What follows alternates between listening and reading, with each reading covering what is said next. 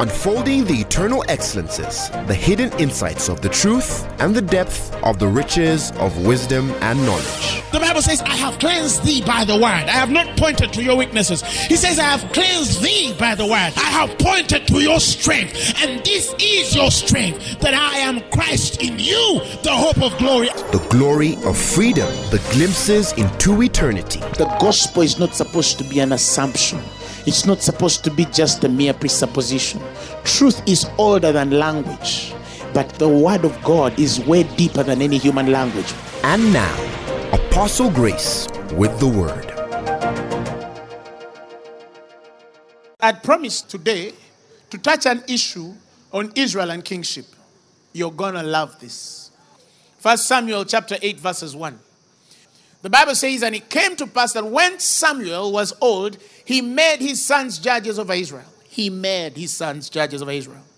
Now, the name of his firstborn was Joel, name of his second was Abiah, and there were judges in Beersheba. And his sons walked not in his ways, but turned aside after filthy lucre, and took bribes and perverted judgment. Then all the elders of Israel gathered themselves together and came to Samuel and to Ramah and said unto him, Behold, thou art old, and thy sons walk not in thine ways. Now make us a king to judge us like all the nations. But the thing displeased Samuel when they said, Give us a king to judge us. And Samuel prayed unto the Lord. And the Lord said unto Samuel, Hearken unto the voice of the people in all that they say unto thee, for they have not rejected thee, but they have rejected me, that I should not reign over them. Praise the Lord. Before I even start preaching and sharing the word there, I also need to bring a little um, encouragement to some of you. When Israel rejected Samuel, the Bible says he was grieved in his spirit. It was a grievous thing for him. It was painful that Israel had chosen the will and purpose of God over their own personal understanding of what they thought was the way to, build the right way. And God comes to Samuel. Of course, Samuel is a father.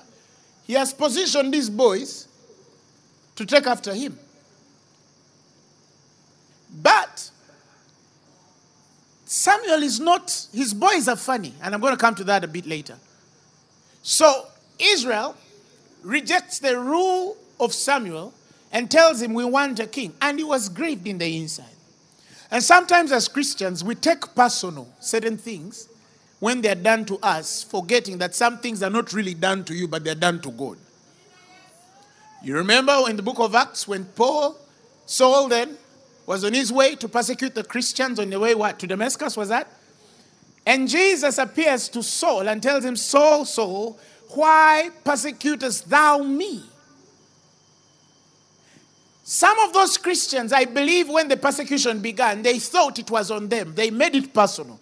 That's why persecution should not be personal. It's not on you, it's on him.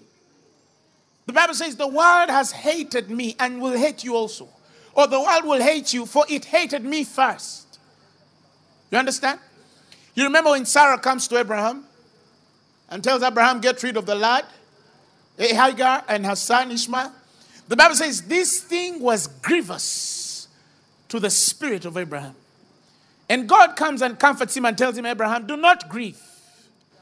Don't grieve. Let it not be very grievous in your heart. Let the son and the woman go. It is my will. So sometimes when people do certain things to you, sometimes it's important for you to seek the mind of God pertaining the thing. Because, in the sense of Abraham, it was the will of God, but it grieved Abraham.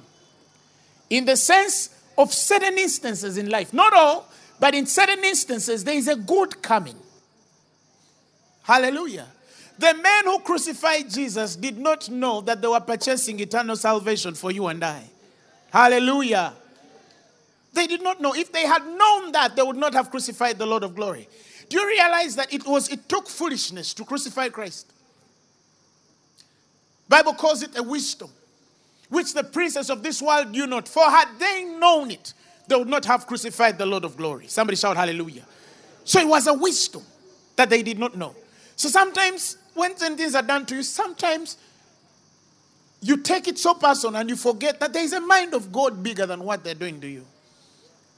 Like I said last week, God has not put you in the hand of anyone mightier. Hallelujah. Somebody shout hallelujah. But now here's a problem. The children of Israel want a king. They want a king. And I think it's two reasons why they want a king. The first reason I think they want a king was because one, kingship anointings were predictable. It was father to son to father to son to father to son. Read all the judges of the Old Testament dispensation.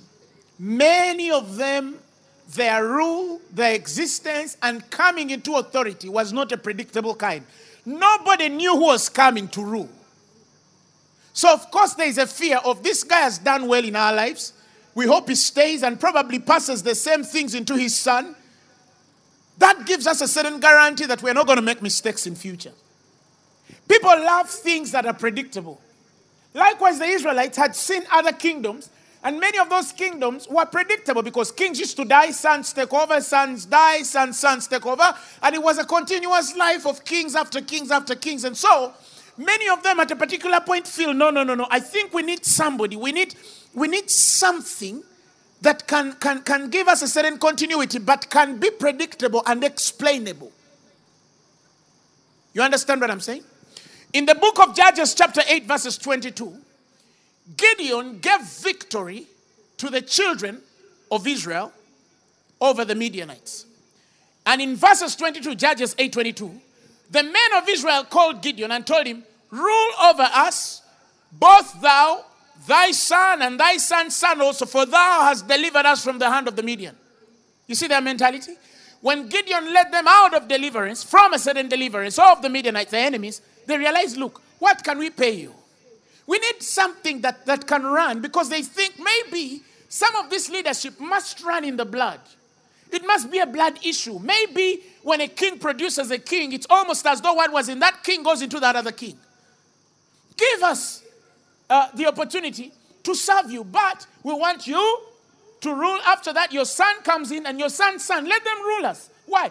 Because you've given us victory, and we are persuaded that, like you've given us victory, the same thing inside you will enter. Your son will enter your son's son, and we shall all have victory, and it shall be a continuous thing like the kingdoms of this world. But the difference is you are a judge. They always had a monarchical mindset. Like certain men of God have it. Some men of God think that it's obvious that your children will serve God. Some people think that the ministry of Jesus Christ has a monarchical understanding and system. It's not automatic that your son will take after you in the ministry. You understand what I'm saying? There are patterns that, as a man of God, you must build deliberately, and it has to be deliberate. And partly, it's it's it's, it's important for you to understand this later when we come to the reason why Samuel is, is, is, they want to relieve Samuel of his duty as a judge. There was a disappointment. Why? Like the Bible said earlier, his sons did not go his way and gave him too filthy lucre and gave perverse judgments. His sons failed him. But this was not the first time it was happening. It happened to his spiritual father, Eli. Eli's boys also messed up. And these were the last, Eli was the second last judge, and Samuel was the last judge of Israel. They had messed up. Their children had messed up. Samuel was under a man who didn't know how to rule his children. And if you want to know that Samuel was a true son, spiritually, to Eli, he, he did exactly what Eli did for in his sons' lives. And the same results we see in Eli's life, sons, is the same results we see in Saul's sons' lives. I mean Samuel's sons' lives. Like Eli's children failed, Samuel's sons failed too. You understand what I'm saying? They failed to. So it's not enough to think that because I have a son physically, therefore it means, or daughter, therefore it means, no, the anointing on me will transfer. No. Parents, raise up your children in the way they should go. You understand what I'm saying? In the way they should go. A friend of mine was telling me, Oh, you know, sometimes my kid doesn't want to go to church. Listen, How can your kid not want to go to church? Put them in the car by force. But I don't want to force them on God. No, this is the this is the age where you should take them in the way they should go. It, it's, there's a should there. Do I have a witness? Tell your neighbor there's a should there. Yes, you tell them as long as you're in my household, you should go to church. I have a friend in a foreign land. One time, he was telling his son, No, I want you to pray, come to church. You must come to church. You must come to church eh, in a foreign land. You know those European nations. So one day, his son becomes so sad because the father is forcing him to pray.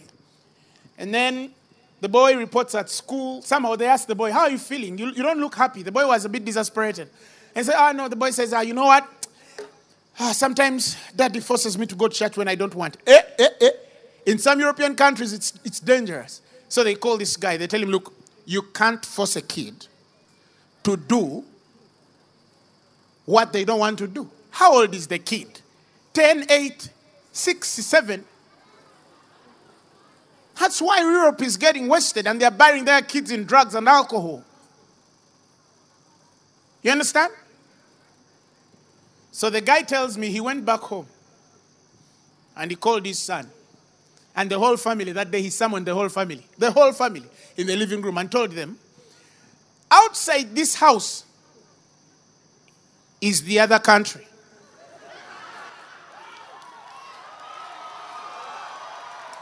Inside here, this household of mine, this is Uganda.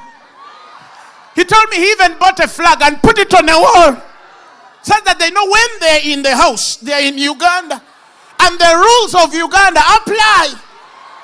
And in Uganda, people pray. that is a man whose son will serve God. I'm persuaded. Hallelujah, somebody. We saw Samuel fail. We saw Eli fail to raise his own children. Don't think that it's okay for, that your biological children will automatically serve God. No. You understand? You must invest time in them. The Bible says this word shouldn't depart from you. When you're on the dinner table, the Bible says you shall speak them in scripture. You shall put them on the doorposts and on the bedside. That means get even scriptures, little scriptures, write them on your daughter's walls. Hallelujah.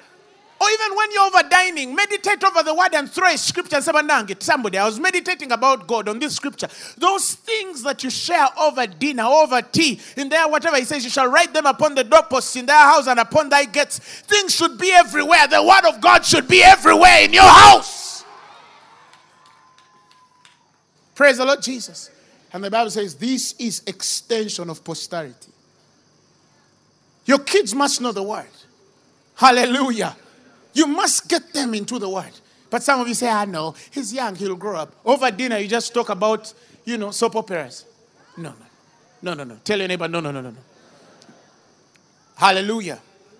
Praise the Lord Jesus Christ. Praise the Lord Jesus Christ. So now, we have a monarchical understanding. A few judges have disappointed us, like Eli, like Samuel, even earlier, earlier than that, Samson disappointed us. But we want a kingly thing. We want something like the world wants. Hallelujah. We give us kings like the rest.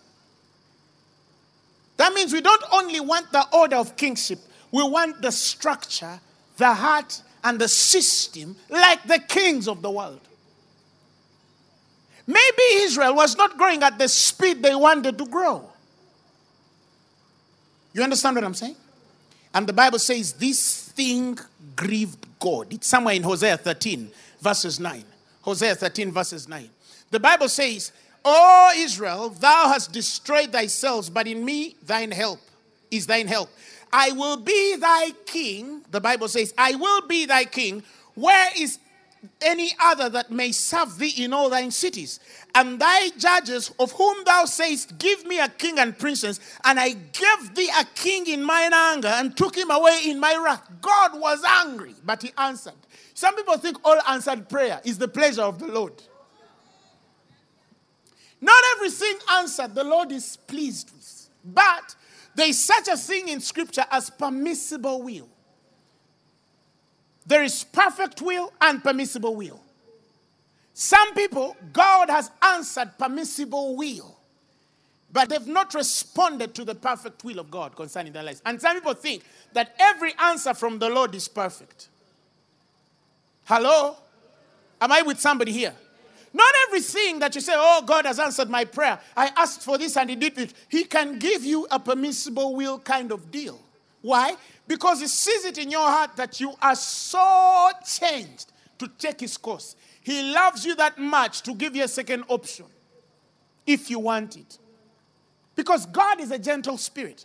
He does not impose himself. That is why, when, as you continue to grow in God, you realize that the highest level of maturity is the perfect yieldedness to take Him at His purpose without considering your own. It's amazing the God who sees your end that He always gives you what's perfect if you yield to Him wholly, fully. Praise the Lord Jesus Christ. So, not all answered prayer is perfect will. Israel, it wasn't time for Israel to have a king. But because Israel insisted to have one, he said, okay, you can give them what they want. If that's what they want, give them what they want. So don't always think that every answer prayer equals to the perfect will of God. Always. That is why the renewal of the mind is to the extent that you understand that good, acceptable, and perfect will of God concerning your life. There are many people who have settled for second best. There are many people who have settled for third best.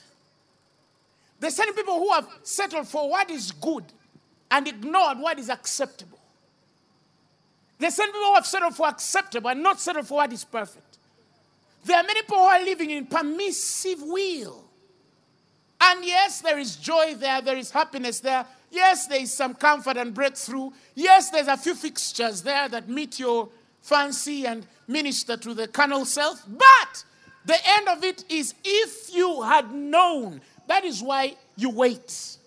That is why sometimes you wait. Hey, hey I'm talking to women. I'm desperate. Apostle, apostle, I'm desperate. I'm desperate. Apostle, apostle, apostle, apostle. I've waited. I, no, no, no, no. Listen. If you know the perfect will of God concerning your life, everything is worth the wait. It's worth the wait. Ah, it's worth the what? The wait. Some of you, it's the deals you want to enter that are not worth it.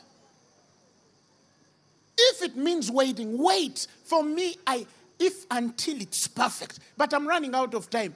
Listen, let me tell you something. Time cannot be understood in the human understanding and interpretation of time. That is third dimensional. Go into fourth dimensional and understand time from the mind of the spirit. Internalize things according to purpose and eternal plane. You'll understand that it, it, it is it, your, your, your, your, many human beings, their understanding of time has a relative disclosure of selfishness. Selfishness. Let me give you an example. You look in the mirror and you worry about time. Bananga time is running away because something has folded here. You understand? You go on a World Cup game where there are two teams, and your team is one goal ahead, and you say, I wish the time rushes faster, and the game ends.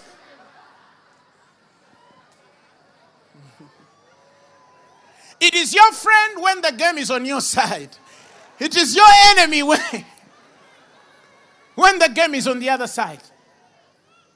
There are two people. Both of them are praying. Father, I pray time extends until we score. You understand what I'm saying? And then there's other one who says, I wish the time just runs now. At that particular point, you didn't respect that the change of time has an effect on your body.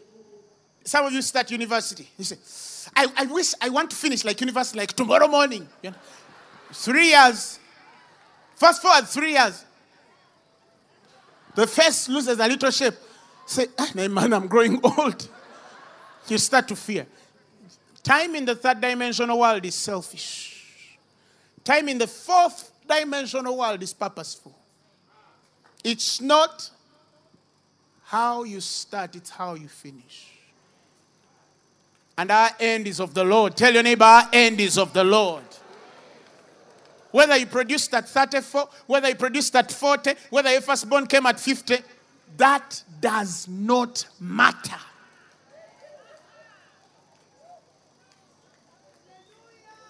One time somebody told me, hey, but Apostle, you, you, you've delayed to have children. I said, what about the ones in the ministry? What are they?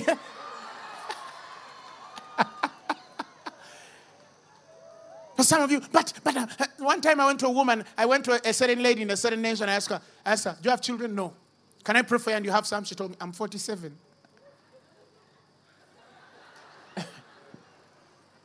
she respected the time of her body and ignored the life of God that can be emitted in her spirit. Somebody shout hallelujah. Shout hallelujah. Now, he was angry and gave them a king in anger because, one, it was not his will to have kings at that time. And two, he saw impendingly that the choice they were going to bring was not his choice. Actually, Saul was never God's choice. Saul was the provisional choice for men's de- demands. was that Asura just said? Saul was not God's choice. Saul was the provisional choice of men's demands. Even in there, the will of God would still ordain him, the permissible one. That's why you always have to ask yourself Am I in the perfect will of God in this relationship? Am I in the perfect will of God in this business? Am I in the perfect will of God at this workplace? If you're, let me tell you, my life has played out like a movie. When I was working in my first job, I told guys I'm leaving by November. And my appointment letter to one bank read 1st November. And I worked there. And I, I, after those three years, I think, of a year there, Towards the end of that workplace, I also told the person who was next to me, who I was supervising, I told her, The Lord tells me you're coming in my stead and I'm leaving this month. I told it to her four months before. And an opportunity kept two months later, and I finished that November day. Again, it was a November day. And I worked that one more year in the next bank I went to. And I told my, my neighbors during that time, I told them by the end of this year, again, it was a November date. The Lord told me, You shall sign out. And I signed out. And he told me, This is full. Now just enter and serve. So I, it's possible, by the way, to be in the perfect will of God. Tell your neighbor it's possible to be in the perfect will of God. When you're in the perfect will of God, it doesn't matter what shakes you. It doesn't matter what people say. It doesn't matter what they accuse you. It doesn't matter what, what happens around you. Yes, things will come, turbulences will shake. But when you are persuaded that you're in the perfect will of God, even in the drought, you blossom. Because you are in the perfect will of God. Saints, some of you think that somebody will just say a word in your life and you enter perfect will. No. Know God for yourself and understand how God works. Our God is a God of knowledge. Pursue knowledge and understand that this is the will of God concerning my life. Hallelujah, somebody. That is why he gave us his word, because his word is the perfect will. That's why I say he has made known unto us the mystery of his will, because we have the word. Hallelujah, somebody. Somebody shout hallelujah. And so what happens? They go for a man. The Bible defines Saul. Saul, the Bible says, he was handsome, very handsome. And the Bible says that he was very tall, for no man was equal to his shoulder. That means he was the biggest, tallest. The Bible says he was a choice young man, a goodly. And there was not among the children of Israel a goodlier person than he. From his shoulders upward, he was higher than any of the people. I love that God said Saul was goodly, not godly. Who has understood what I've just said? You could see how he responded to his father's animals. When Kish's animals get lost, he's bothered about the father. He serves his father. He was a good man. He was a good man. Saul was a good man. He was not a godly man. He was a good man. You understand the difference? And remember, when they asked for a king, God warned them that if you ask for a king, he shall do this, he shall take your tithe, he shall take your children, he shall take your sons, your daughters, and everything. He shall flip them, he shall trade them for slaves, he shall do this to you. He told them everything. And the Israelites still said, No, we still want a king. We are tired. Israelites. Praise the Lord. So, he was a goodly man. He was tall. He he was everything outwardly that represented a king. Because God was trying to tell Israel, you're looking outwardly to have an inward experience of satisfaction. So God gave them everything they wanted outwardly tall, handsome, higher than anybody, everything, goodly guy. He was everything they needed. Why? Because that was their fear that another guy would come in and be funny. Okay, let me give you a goodly guy, a tall guy. He's, he's everything perfect outwardly. But it was still not my choice. But he was the choice according to your demand. I, he was responding to their vision, not his vision. Who has understood what I just said? And true to form, God still gets the judge, Samuel, and he anoints Saul, the son of Kish. He anointed him as king. The Bible tells us that Saul was of the tribe of Benjamin. You remember when Saul, when Samuel encounters Saul? He tells him, Me, a, how come me, a Benjamite, from the smallest family, the smallest tribe, the least of all men? He says, How, how come you're telling me such words? Praise the Lord. He says, Am I not a Benjamite? Of the smallest of the tribes of Israel, and my family the least of all families of the tribe of Benjamin. Wherefore then thou speakest to me like that? How are you, how are you telling me that I'm going to be a king? I'm a Benjamite. We are from the smallest, the leastest family. And again, interestingly, God chose the least because yours does that. He didn't choose the best. Yours chooses the least. Now, when Jacob gathered his 12 sons, I want to show you a mystery. When Jacob gathered his 12 sons to prophesy in their lives in Genesis, the Bible says he called all of them. He says, Come, listen to what your father Israel has got to say about you. He called his sons and said, Gather yourselves. Jacob called his sons, Gather yourselves, that I shall tell you that which shall befall you in the last days. And the next verse says, Gather ye children uh, together, sons of Jacob, and hearken unto Israel your father. So it was the spirit in Jacob that was prophesying on his physical sons. And God uses both Jacob and Israel to show you there's a difference between the blesser, the spiritual man, and the physical self of the man that you see. So Jacob calls, Israel blesses. And when he blesses all the 12, he gets to the Benjamite, Benjamin. Genesis 49, verses 27. He says, Benjamin shall be a ravine as a wolf, and in the morning he shall devour the prey, and at night he shall divide the spoil. He is a man of war. What an ironic thing. And they're choosing a Benjamite. There's a Benjamite. A Benjamite is a goodly man, goodly man, but a ravine inside. He's a goodly man, but he's a wolf inside. He's a goodly man, but he devours the prey at night and he divides the spoil in the morning. But he is a goodly man. He's handsome. He's taller than anybody. He, his shoulder is higher than anybody. He looks everything beautiful outside, but in there, in there, there is a grain of Benjamin. And it will strike at the right time. That is why he's warning them for the king they're asking for. Because he knows, he knows, he knows.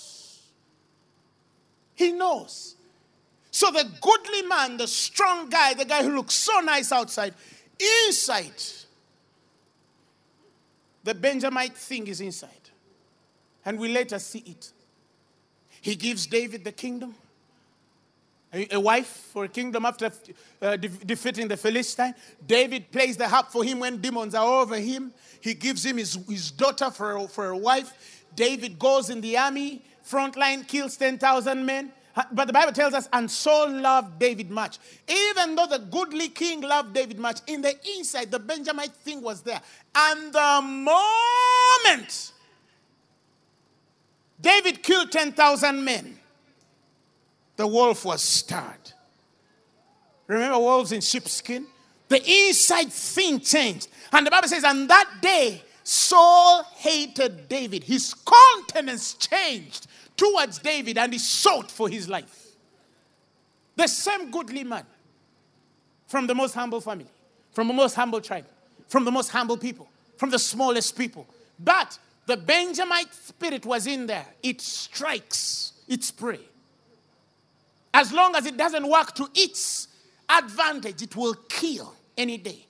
So he loves the man as long as he can do everything for him. But as long as this boy does glory way bigger than him, he's on his heels. He's going to kill him. And it beats anybody's understanding that the boy who killed the Philistine, the boy with whom the Lord was, the boy that played a harp on you, the boy that served you even when the Spirit of the Lord departed off you because he was honoring the office, he is still the boy to kill when he has killed 10,000 men. Who are your enemies?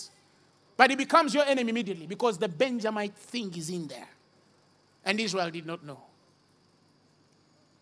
All along, God knew that they were going to have a king. He, God refusing, so refusing the children of Israel to embrace kingship did not mean that he did not have the idea. He had the idea, but he wanted to do it a certain way.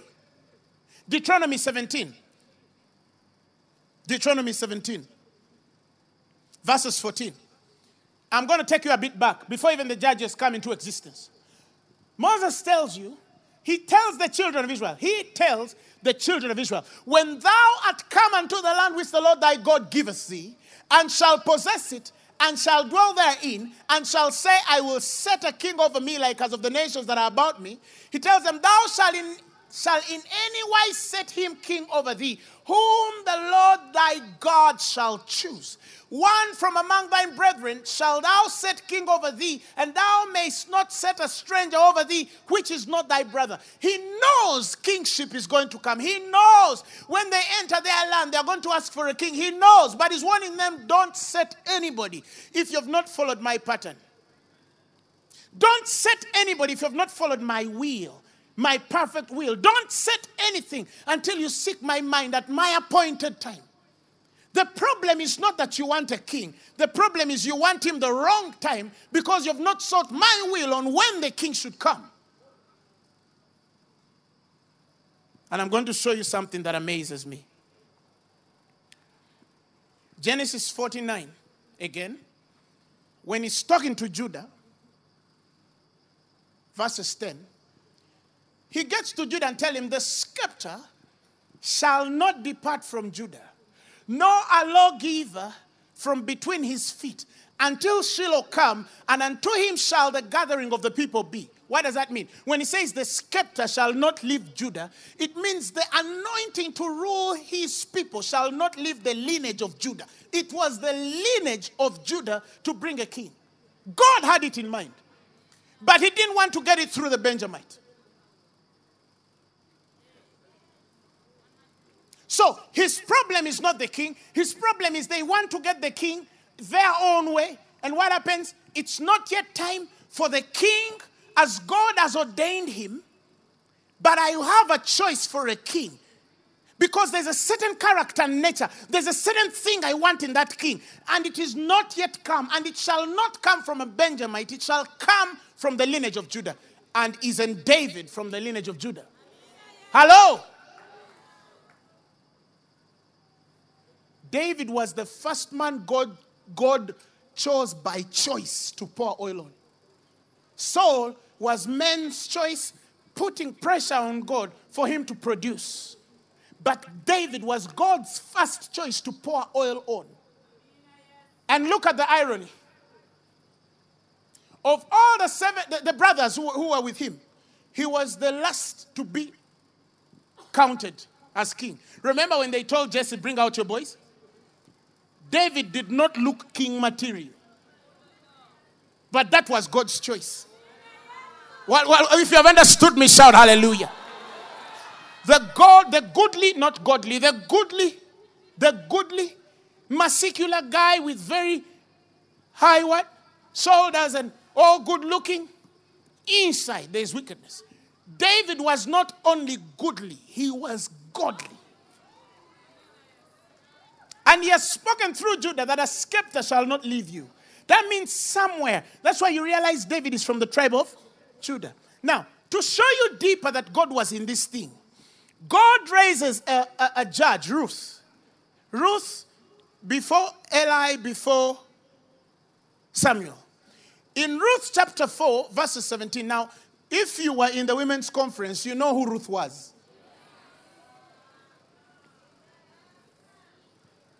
In verse 17, the Bible says, she gave birth to a child, and the women and her neighbors gave the child a name, saying, There's a son born to Naomi, and they called his name who? Obed, and he is the father of Jesse and the father of David. You understand? So God, through there, has a Naomi. You understand? And there's a son born to Naomi. They call his name Obed. He is the father of Jesse, the father of David. And God stopped that chapter there. Because there's something going to come and God is counting it somewhere. He, he has a mind on it. It's not by mistake that in Naomi, somewhere, with a connection of Ruth the judge, somewhere Ruth judges the matter on Naomi, and Naomi carries the name somewhere in there the Obed, the Jesse, the David. They're from there, and they're from the root of who? J- uh, uh, uh, Judah. Praise the Lord Jesus Christ. Praise the Lord Jesus Christ. Ezekiel 37, if you still don't believe yet, verses 21. The prophet now goes back and picks a word that was spoken by God. And he said, Say unto them, Thus said the Lord, Behold, I'll take the children of Israel from among the heathen. Listen, whither they be gone, and I will gather them on every side and bring them into their own land. Remember what we read in Deuteronomy? When the people are brought to their own land, I shall give them a king. Now, this is Ezekiel picking the old story by the Spirit, and he sees the prophetic word as the Lord had spoken the words in the Spirit that the children of Israel shall be gathered from their enemies and strangers and the heathen, and God shall take them to their own land, like he promised in Deuteronomy 17. And the next verse says, And I will make them one nation in the land upon the mountains of Israel, and one king shall be king of them all, and they shall be no more two nations, neither shall be divided into two kingdoms anymore at all. And the Bible says, And neither shall they defile themselves anymore with their idols, nor with their detestable things, nor with any of their transgressions, but I will serve them out of all their dwelling places wherein they have sinned, and I will cleanse them, so shall they be my people, and I'll be their God. And the next verse says, And David, my servant, shall be king over them. He didn't mention Saul. And they shall have one shepherd and they shall also walk in my judgment and observe my statutes and do them. And the next verse says, And they shall dwell in the land that I have given unto Jacob, my servant, wherein your fathers have dwelt, and they shall dwell there, even, even they and their children, and their children's children forever. And my, again repeats it, my servant David shall be their prince forever. David was God's choice, Saul wasn't. They're asking for a king when the time is not yet for the king. Who has understood what I just said? And God has a bigger plan in there. Because He wants to get a king, He wants to get a king out of them, the children of Israel. And His choice is a man after His heart. Who has understood what I just said? He is a man after His heart. A certain man of God came years ago and told me, Apostle, I feel the Lord has called me for something so big. I, am called for this ministry. Da, da, da, da. He tells me everything about him. He tells me, pray with me. And I prayed for him a couple of days later because he had asked me to pray for him. And this is not the first time I've heard God say it. But the Lord told me about this man and told me, much as he loves the ministry, he has a passion to serve. His heart is not with me. I cannot give him certain things. because he doesn't know me a certain way. But wait a minute. But we've been given all things that pertain to life and godliness. Oh, no, no, no. You didn't finish the line. Through the knowledge. Through the knowledge. You've been given, that's true. Through the knowledge. It was one thing for David to be God's choice, it was another for him to yield to the will of God. It was one thing for David to be God's choice, it was another for him to give his heart to God. God has promised many things for you, and He has already given many things for you. They're signed, sealed, and approved, even sent from heaven, hanging over your head. But it's through the knowledge of Him that has called you, past tense, to glory and virtue. It's already done. Everything you need is available. But your heart, woman, your heart, man of God. What if God gives you a million dollars? How are you going to look at us? Pastor, what if God gives you 10,000 people attending a meeting? How are you going to look at us? How, how are you going to enter?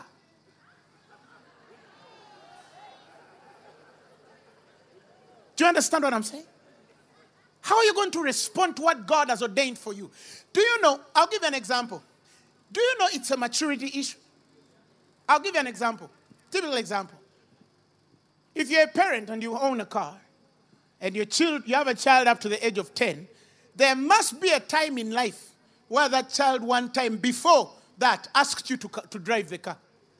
If, you, if, if, if your child has ever asked to drive, put up your hand.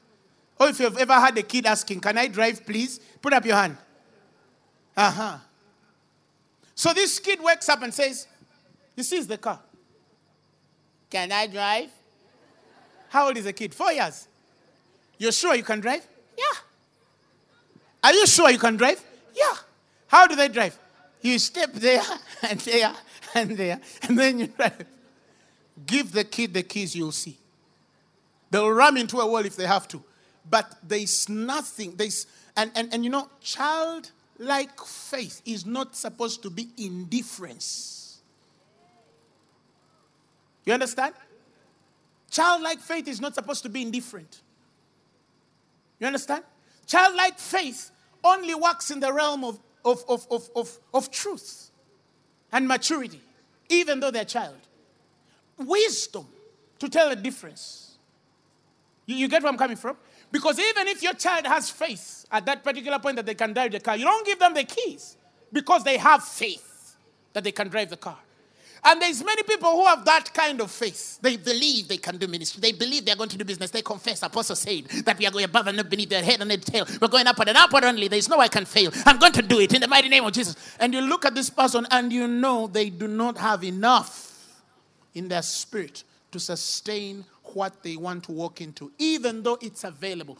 Remember again when he goes back in James, he says, uh, is it Galatians? He says, eh, when a child, even though they be heir of all, because they are children, they're put under governors, tutors, until the time appointed of the Father. When they have to respond to the knowledge availed them, when it's availed them, then they walk in. They think you're just going to say one word, you're going here, and then they enter. Okay, let them speak over your life.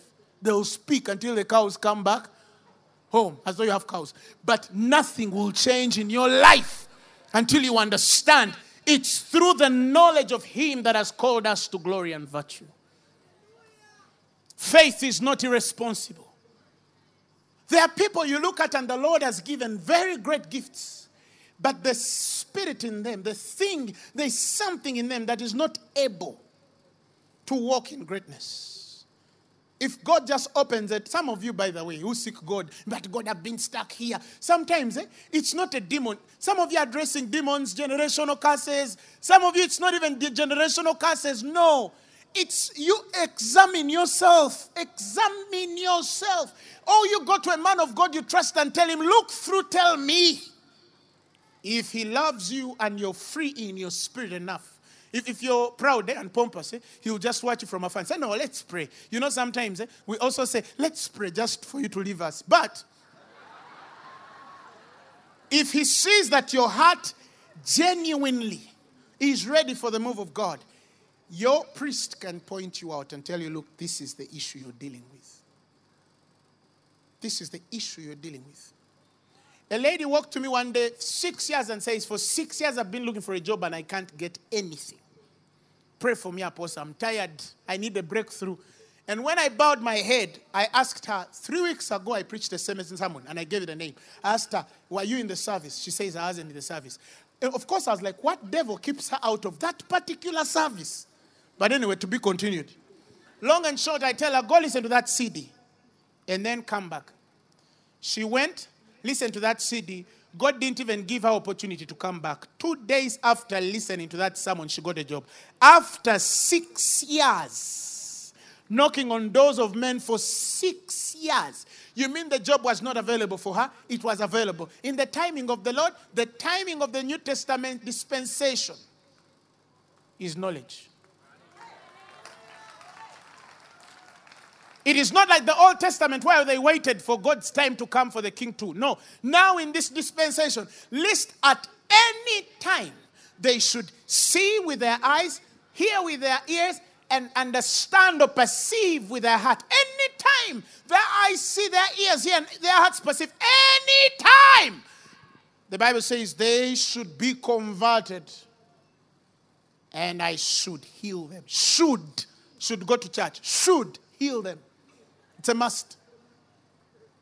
There's a should principle again. It's a command by heaven to come and save you and help you and deliver you and heal you when you understand the conversion that comes after the understanding of your heart, the perception of your ears, and the interpretation of your eyes at the time when you access knowledge.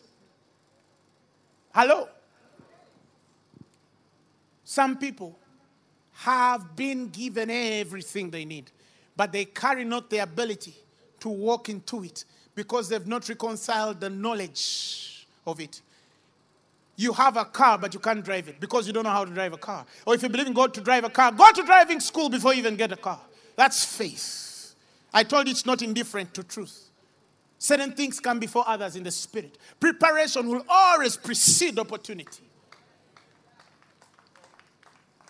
Some of you are not ready for what is available, not for what God wants to give you, no, for what is available. Why does God want to use David? Because it's through the same David that a seed will arise, a star will come, and that star is called Jesus. Meanwhile, there's a mystery there. I wish women's conference was tomorrow. Naomi. Huh? Mary. Okay, to be continued. Let me finish. Because he knows it's the choice man after his heart that can reproduce the son that is necessary, which is Jesus. And later the Bible tells us that Jesus is the star from the root of Jesse and David. And that same Jesus becomes the king. Because he knows it's through that Jesus that as he is king over all, he will make all who believe kings. Clap your hands to Jesus. His mind was to raise the right seed to produce the right king, and that king, through whose seed, again will produce the right king to make all kings. The book of Revelation says, We have now been made priests and kings to the Most High God. Can you believe every believer right now watching me has a kingly anointing inside there? And it carries Jesus, Jesse, David, Naomi. Mention! That's why we are not men of war. We cannot fight funny wars. We're men of peace. That's why we walk in love. Because for so he loved and gave his only begotten Son, for whosoever believes in him shall not perish, but have everlasting life. Now you are a king. That was God's mind all from the beginning to bring many sons to glory. Now I'm looking at a queen finished. That is why we preach righteousness. That's why we preach grace. He says, How much more they that have received the free gift of grace, the free gift. He says, they, that have, have received the abundance of grace and the free gift of righteousness reign. Who reigns? Who reigns? Kings and queens reign in life by one Jesus Christ. The only ingredient to help you walk in what is already given you as the king and queen of the Lord is to understand the doctrine of grace and righteousness imputed. That is why we preach the grace message. Because you can be a king and not reign. You can carry that anointing, but it carries no effect like it was on David, but it was serving Saul, the wicked. But when you understand grace, that's why the Bible says they that have received. He didn't say they that have been given. No, even the grace is given you. Even the righteousness is given to you. All of that is given, but to receive. They that have received the abundance of grace and the free gift of righteousness. That's why I tell people when you sit under a grace preacher or a person who understands righteousness imputed, and he's not just speaking it, but it's working in him and his ministry and everything around him or his business. Anytime that person speaks knowledge to you, don't be just in a position to understand only what is given, but always open your heart to always receive whatever is given. That is why sometimes when I'm preaching, you see certain people next to you speaking in tongues. No, they're not just speaking in tongues. No, they're trying to receive the abundance of grace. They're starting to receive the free gift of righteousness. When you sit under a man who, who has spoken something and it cuts you, always say, I receive that in your heart. If you can't speak a tongue, at least make a statement and say, I receive it. I take it. It's mine. I, that's mine. You lambano it. You, you get a hold of it in the spirit. Some of you don't know how to receive in the spirit. No, when it's a spiritual thing, if it's a tongue, and say, why? Because he that speaks in tongues, the Bible says he edifieth himself. And that place of edification in your most holy faith sometimes comes as the word is being spoken, and then you say it in the spirit to tell God, I've received it. Or some of you, you might not have the tongue I'm speaking about, but you're prompted to say something. Or stand to yourself and say, That is mine. And eternity and heaven shall seal the reality of what you've received through knowledge. And now the manifestation of reigning, the manifestation of glory as a result of, of what was already given to you by God, but needs an appropriation by understanding. Because every piece of knowledge is a preparation to receive. That's why they call the chastisement of the Lord. It's the disciplining of your spirit for you to receive whatever He has given you freely through Christ. Thank God for revelation. Somebody get to your feet. You're going to receive. You're kings and queens but you're receiving the ability and mandate, the grace to function. Somebody raise your hands in the heavens. Start to receive. I see an anointing falling from heaven. I see an anointing being stirred up right now. Just put up your hands in the air. Whatever is happening after here is not me, it is you receiving. Start to receive right now. Come on, start to receive. There is sound with God's on high. Oh, let the ancient words impart. Receive it. Words of life, words of hope. Give us strength, help a in this world where we roam.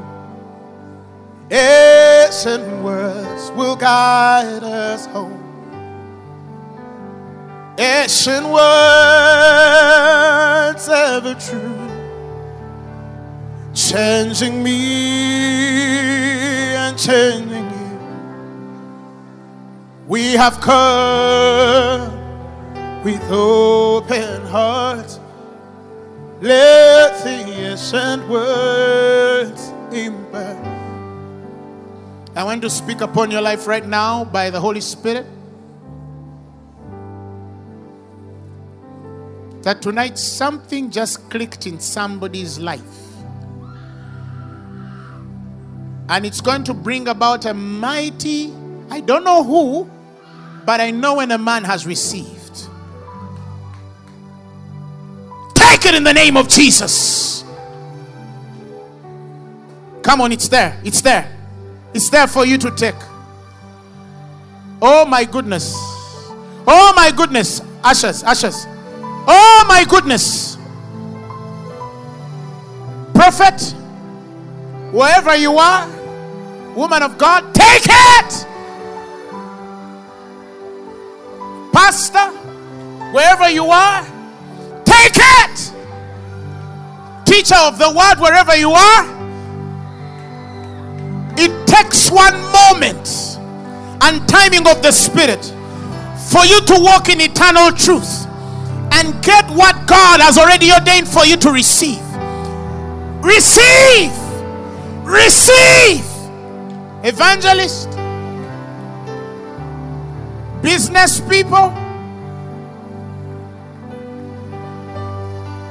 you're reigning as kings in the mighty name of Jesus. Ministers, you're reigning as kings in the name of Jesus. This is a very spiritual moment. Just receive. Don't ask. Don't ask, even if it's healing. Don't ask. Even if it's breakthrough, don't ask. Even if it's deliverance, don't ask. Just receive. Receive. There is a power. Power of Holy. Take it. Receive. Come on, receive. Oh my God. Oh my God. Somebody in the back, receive. Listen. There's somebody here. Tonight falls on you the anointing to demonstrate power. I know who I'm talking to. There it is. There it is. There it is. There it is. There it is. May the power of God work so mighty on you. May the anointing of God make you distinctive. May the anointing of the Holy Spirit and the hand of God be so mighty on you that it will be undeniable when men observe it. Healing takes place. Receive healing now. Blood diseases are healing. Tumors are healing. Somebody you've been sweating in the night profusely, and you got a bad report just last week. God heals you. Go back to the same doctor and ask them to check. I feel blood diseases heal. I feel fibroids disappear.